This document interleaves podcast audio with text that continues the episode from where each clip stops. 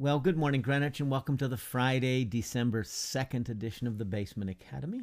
As we wrap up our week, let's uh, begin with the morning psalm. Psalm 2 has some very strong language uh, with it. Psalm 2 reads this Why do the nations conspire and the peoples plot in vain? The kings of the earth take their stand, and the rulers gather together against the Lord and against his anointed one. Let us break their chains, they say, and throw off their fetters. The one enthroned in heaven laughs, the Lord scoffs at them. Then he rebukes them in his anger and terrifies them in his wrath, saying, I have installed my king on Zion, my holy hill. I will proclaim the decree of the Lord. He said to me, You are my son. Today I have become your father. Ask of me, and I will make the nations your inheritance, the ends of the earth your possession. You will rule them with an iron scepter. You will dash them to pieces like pottery. Therefore, you kings, be wise. Be warned, you rulers of the earth. Serve the Lord with fear and rejoice with trembling. Kiss the Son, lest he be angry and you be destroyed in your way, for his wrath can flare up in a moment. Blessed are all who take refuge in him. Hmm. Psalm 1 advocates for the meditation on God's word. Psalm 2 advocates for embracing Messiah, the anointed one, the Christ, the, the King, the King of Israel. So the reality that the nations gather against Israel, David and you know throughout the the centuries of, of Israel, but blessed are all who take refuge in him, uh, in in Messiah. Okay, um, another random thought to close out the week. Uh, as many of you know, and perhaps many of you participated in the five week class that uh, Judge Roland Van Broekhoven and myself uh, co led uh, on Christian nationalism. Uh, we started it prior to the election, we wrapped it up a couple weeks ago, just after the election. And we were all over the place because the topic is all over the place. That's one of the challenges right now. Um, we observed that over the recent months and weeks leading up to the election, the, the drumbeat of concern over Christian nationalism was growing and growing and growing, uh, showing up in newscasts and articles and blogs and the like. And so, you know, a number of folks, uh, we were surprised by the number of people who came. We'll, we'll say it that way. But we believe that's the case because you were hearing the same kinds of things and reading the same kinds of things that, that, that we were. Generally, the term Christian nationalism is a term of criticism, it's a term of concern, right? Um, you are being warned, or the, the public is being warned against Christian nationalism, generally speaking, okay? And so, uh, nearly universally so, the voice of concern against Christian nationalism is coming from one side of the ideological spectrum, generally speaking, from the ideological left, the, the progressive camp. The, the problem is the term sounds clear. We know what Christians are, and nationalism sounds a little bit like patriotism, but it's maybe not. Um, so it sounds clear, but it's anything but. There is this wide range of uh, ways that, that the term was being used. Uh, it, it, was used to describe those who would advocate uh, doing away with the separation of church and state, making America into a theocracy.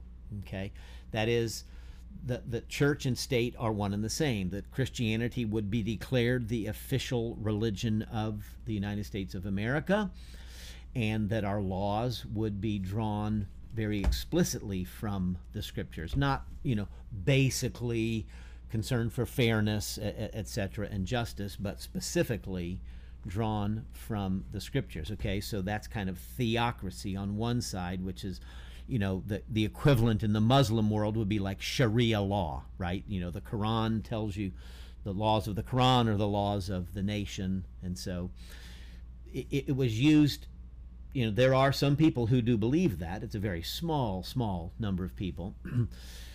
but then Christian nationalism eh, has, has some, you know, kind of a, another way of looking at it.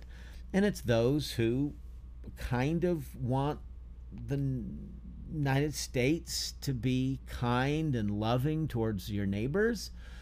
And we want to be fair and we want to have concern for the poor and the outcast, the, the, the quartet of the vulnerable, as I've talked about. You know, let's be concerned uh, for racism. Uh, we don't want to see people oppressed. And I, and I think of that as a Christian. I'm a Christian and I, I think that way and I vote that way and I want our nation to be um, kind and gentle and compassionate and gracious and welcome the immigrant and and so is that Christian nationalism also? Because I, I, believe that way because I'm a Christian. I'm just trying to vote my conscience. And, and others say, you know, I want there to be limited access to abortion if, you know, some want no access, but or limited access to abortion. We want to protect the life of, of children in the womb. We want marriage to be a man and woman. And so you know, there's a spectrum when you talk about Christian nationalism from the hardline believers who think it should be theocracy and this should be a Christian nation and that's the only religion that should be promoted and advocated openly by the government. I personally don't know anybody like that. There are folks out there, but I don't know anybody. I know a lot of folks who are concerned for you know abortion and marriage and what's happening in our schools and you know but i know a lot of folks who are concerned about racism and uh, economic equality and poverty and the like. And so i, I know more fo- i don't i would never call those christian nationalists.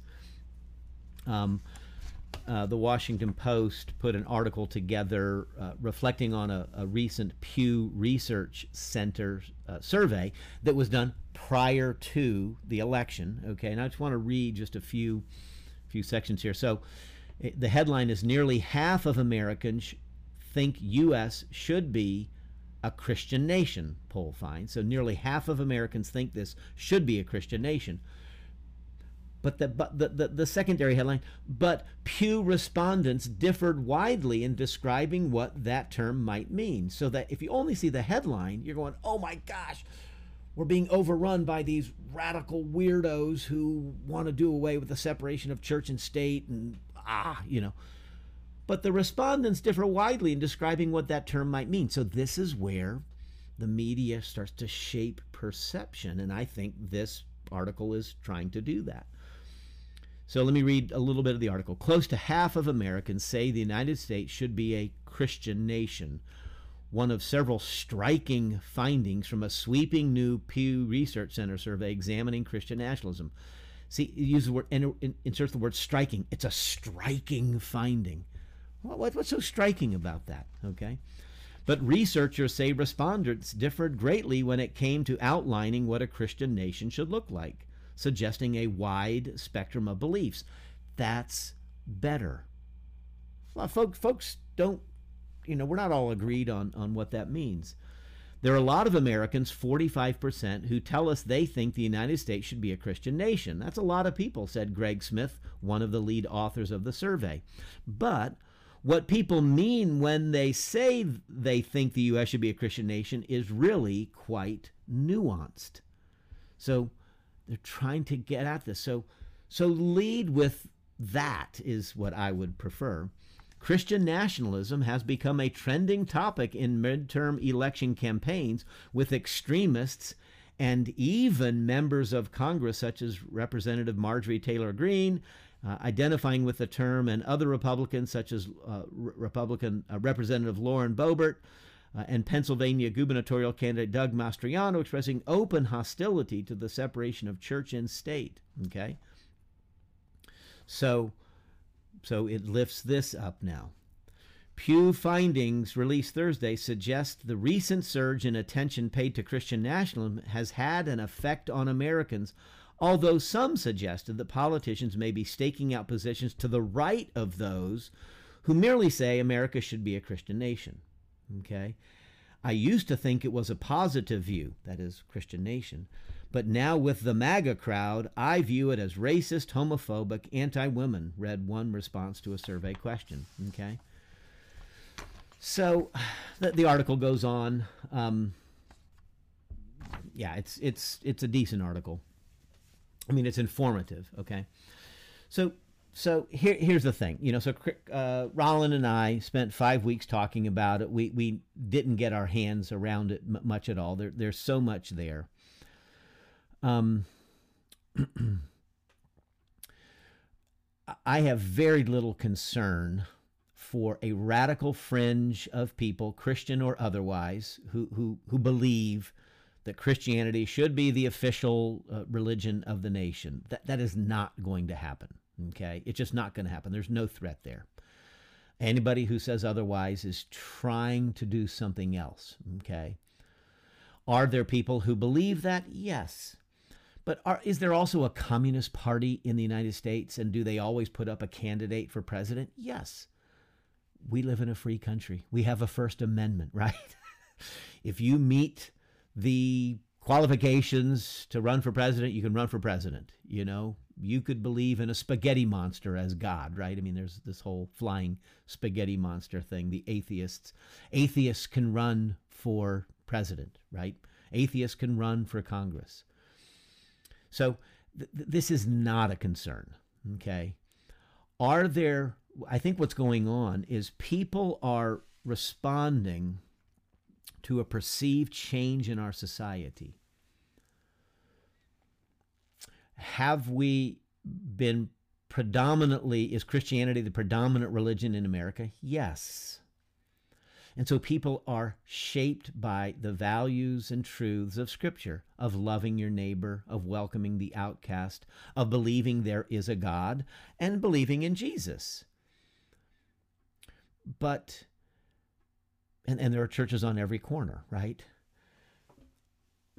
But to say that Christian nationalism is a threat is there's something else going on here.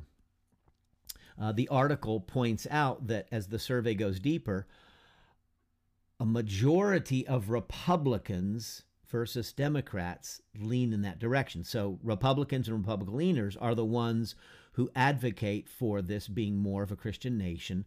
Democrats and Democrat leaners are less uh, interested in that. So it's something like uh, 67% of Republicans versus 29% of Democrats.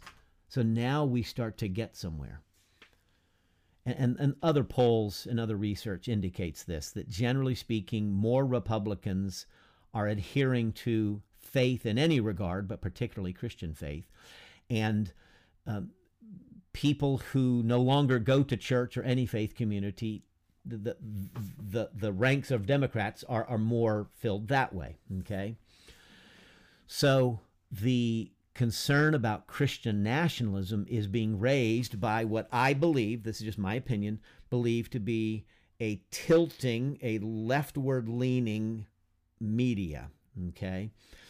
Advocacy journalism is on the rise. The journalist is not reporting the facts, they're they're advocating for an interpretation of the facts. So it's a striking finding to find that 45% of, of Americans want this to be a Christian nation. Why is it striking? That's just a fact. Just report the facts. Don't interpret that, okay? So the Post article is even interpreting it. We should be, oh, you know, alarmed that that many people. Ah, and so we're getting somewhere there are folks who are hostile towards the faith.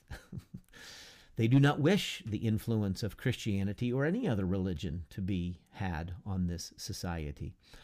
And so our our, our, society is changing. It is speeding up. Technology has influenced. There are uh, broader understandings of what marriage is, broader understandings of how we think about um, Uh, male and female and gender and identity and the like, okay? And so there are those who are advocating for a broadening of that. They believe that is what's best, and so, you know, they're free to do that, okay? but we need to be aware that that is what's happening. And so I think in general, what's going on is you've got folks who are concerned about what seems to be a fraying of our society or a disordering of our society. Now, in general, do I want to live in an ordered society, an orderly society, or a disordered and disorderly society? Well, generally speaking, I'm going to choose order. and I'm going to prefer an order that I'm comfortable with, right? And so I think that's more of what's happening there. You got folks who've gone to church, you know, older folks in general, you know, because um, younger folks aren't going to church as much. And so you have an older, more churched population who are observing their world changing. And they're concerned about that. They're not sure it's good. And so they, they're yearning for a simpler time that they remember from their childhood when you went to church and you went to school and generally you minded the teachers and shenanigans were, you know, being caught smoking in the boys' room. You know, now the, the issues that schools are facing are so much more radical, so much more difficult. You know, teachers and others are facing so much challenge. And so I think you've got folks who are just sensing a disordering of our society, a fraying, a falling apart. And so well, if we can just get back to the simpler ways, let's all go to church. Let's all try to love our neighbor. Let's all be kind and fair. Let's all be honest in our dealings, and things will be better. I think it's something like that. Okay.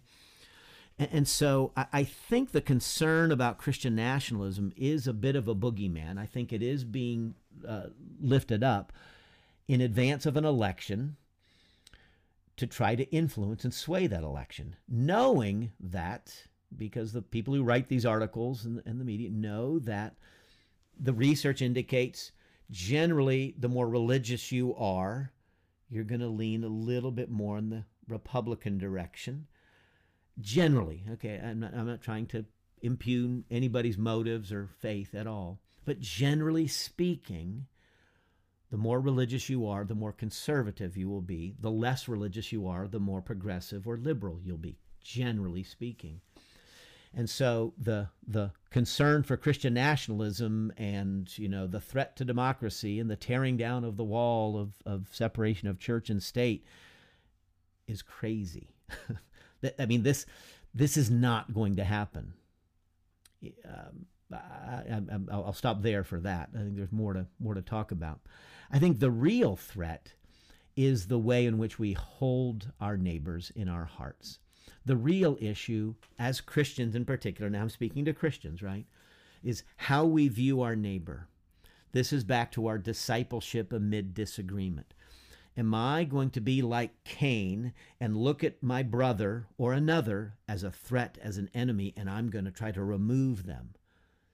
Am I going to be like the Pharisees if you don't do it our way, then we need to remove you. You know, uh, uh, you need to get out of here. And so, are we our brother's keepers or not? And so, if we're Christian, we heed the teaching of Jesus, who taught us to love one another as Christians, so our love will transcend political differences, even deep political differences. We love our fellow Christians. Okay. We love our neighbors. Okay. Those whom we may not know their faith, but we love them. We care for them. We support them. We sacrifice to them. The Good Samaritan went out of his way, right? And we love our enemies too. And so we love one another. We love our neighbor and we love our enemies. If we are to be the disciples and followers and apprentices of Jesus, then we will commit ourselves to these. These, I believe, are the deeper issues well, that doesn't sell papers, that doesn't sell advertising, and that doesn't influence elections. But crying out against Christian nationalism, these Christians are a threat to our society, that sells and that influences. Okay? And so that's a little bit of my take. So, Christian nationalism, I think it's more of a boogeyman. I think it's invented. Yes, there are some folks who, but but there, there's there's no significant number of them that is going to make a difference in our society and change the way we do life. But is there concern that if we our love grows cold towards one another. As if christians stop loving one another if christians stops loving their neighbors and if christians stop loving their enemies are there concerns ahead? Absolutely. That's the greater issue. And so as your pastor brother and friend let me invite you to recommit to the teachings of jesus to love one another to love your neighbors yourself and to even love your enemies. Okay? Let's pray. Father, thank you uh, for this day. Thank you for this opportunity that I have to speak to these issues. Lord, guard me and uh, forgive me from anything I've said that is unhelpful, unkind, unwise, uh, untrue. Uh, but may your Spirit cause to abide in our hearts the truth, especially the teachings of Jesus, the call to love. Help us to live wise as serpents and innocent as doves in these very difficult and challenging days. And help us to live uh, as good citizens of the kingdom of God and of uh, the United States of America. And so, Father, we uh, pray for our nation, pray for ourselves, pray for our communities, uh, even as Jesus taught us to pray together, saying, Our Father, who art in heaven, hallowed be thy name. Thy kingdom come and thy will be done on earth as it is in heaven. Give us this day our daily bread, and forgive us our debts as we forgive our debtors. And lead us not into temptation, but deliver us from evil. For thine is the kingdom and the power and the glory forever.